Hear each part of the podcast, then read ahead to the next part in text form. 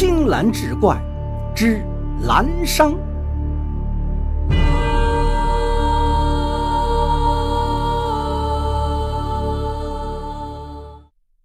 话说赵孟比也算个才俊之士，怎奈科举屡试不第，别无专长，唯有画技一路能画上几笔，便降格以求，以画谋生。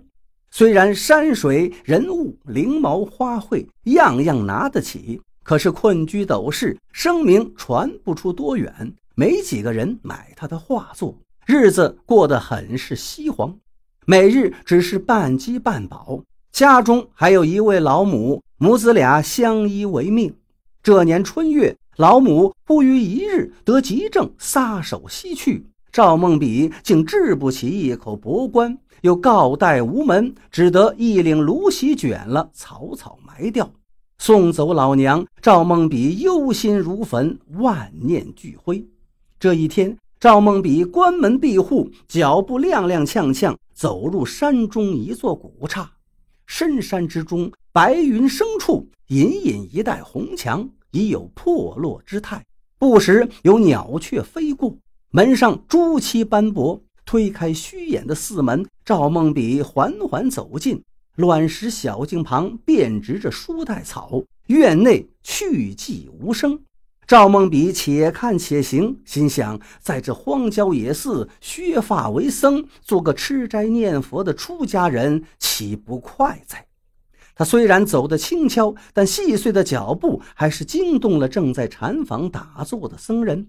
闻声从禅房内步履稳健地走了出来，赵孟比忙迎了上去，深施一礼，道：“打扰长老清修了。”那老僧双手合十，念了句阿弥陀佛，回道：“施主客气。”言毕，他见面前的青年人面露凄容，便很关切地问道：“施主有何心事？不妨说来听听。”赵孟比略一踌躇，便对老僧讲了自己的身世遭际，末了向老僧请求道：“赵某愿剃度出家，请老僧成全。”老僧叹口气道。老衲观你眉含忧愁，尘缘未尽，还是晚一步再说吧。你既是个画画的，且随我来。赵孟比不知老僧意欲何为，但还是跟着他走向后院一个花圃。远远的就有一股淡淡的幽香破空飘来。老僧指着一株花草道：“施主可认得此花？”赵孟比道。在下孤陋寡闻，请长老明示。老僧道：“此花乃是兰花中罕见的极品压千红，你今日能与他一见，也是缘分。”听老僧如此说，赵孟比方回过神来，此花就是传说中的压千红，怪不得有如此奇香。老僧见赵孟比若有所思，道：“施主能否为老衲画一幅兰花？”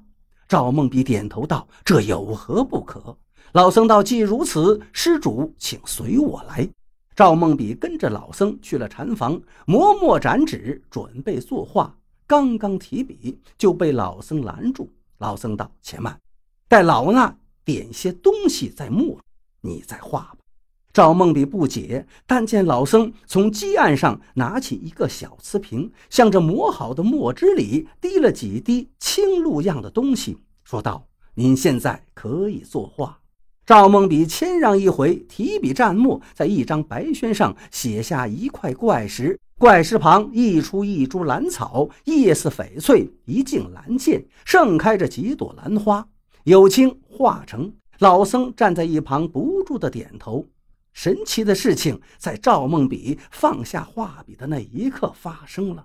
他忽然嗅到从画面上浮动起一股清淡的兰香，愣神之间，香气忽的一下散开，时而远，时而近，飘飘渺渺，悠悠荡荡。赵孟比愕然不已。老僧轻轻一笑，道：“有此奇效，全赖这瓶中之物。”赵孟比惊喜道：“长老。”这瓶中究竟是何神物？老僧表面极其平淡道：“无他，是老衲清晨立下的压千红花叶上的青露儿。”赵孟比一听，心念一动，道：“长老能否送我一株压千红？”老僧道：“施主有所不知，这花长一株新的，便要枯一株旧的，无法分与你。”赵孟比大失所望，只听老僧又道：“不过老衲可将这一小瓶清露赠与你，可助你今后衣食无忧。但是只此一瓶，你要好自为之。”赵孟比连连称谢，告辞老僧，欢天喜地的回家去了。自此，赵孟比专事画兰。由于他所画兰花总散发着奇香，一时间声名远播，人们赞不绝口，争相购买。尤其那些富商巨贾、达官贵人，更是以能收藏到他的兰花作品作为辟邪驱俗的奇珍为荣。一时间，赵孟比赚了个盆满钵满。他开始摇身一变，置房买地，娶妻纳妾，成为当地的富豪之人。一年初春，老和尚赠给他的青露已经是一滴不剩，而拿着银两来求画的仍然是络绎不绝。眼看着白花花的银子到不了手，赵孟比心火急焚，这可如何是好？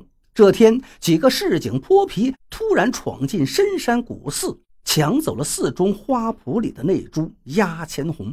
夜里，赵孟比看着移植到自家后花园的压钱红，心里快意至极。第二天一大早，刚刚起床，一道圣旨降到赵孟比头上。原来，赵孟比画兰的圣名不知何时传到了皇上的耳朵里。皇上很是惊奇，便命他即刻画一幅兰花，火速送往京城。赵孟比领旨后，心中狂喜，当即提了瓷瓶去了后花园。趁着清晨，正好可以采集青露。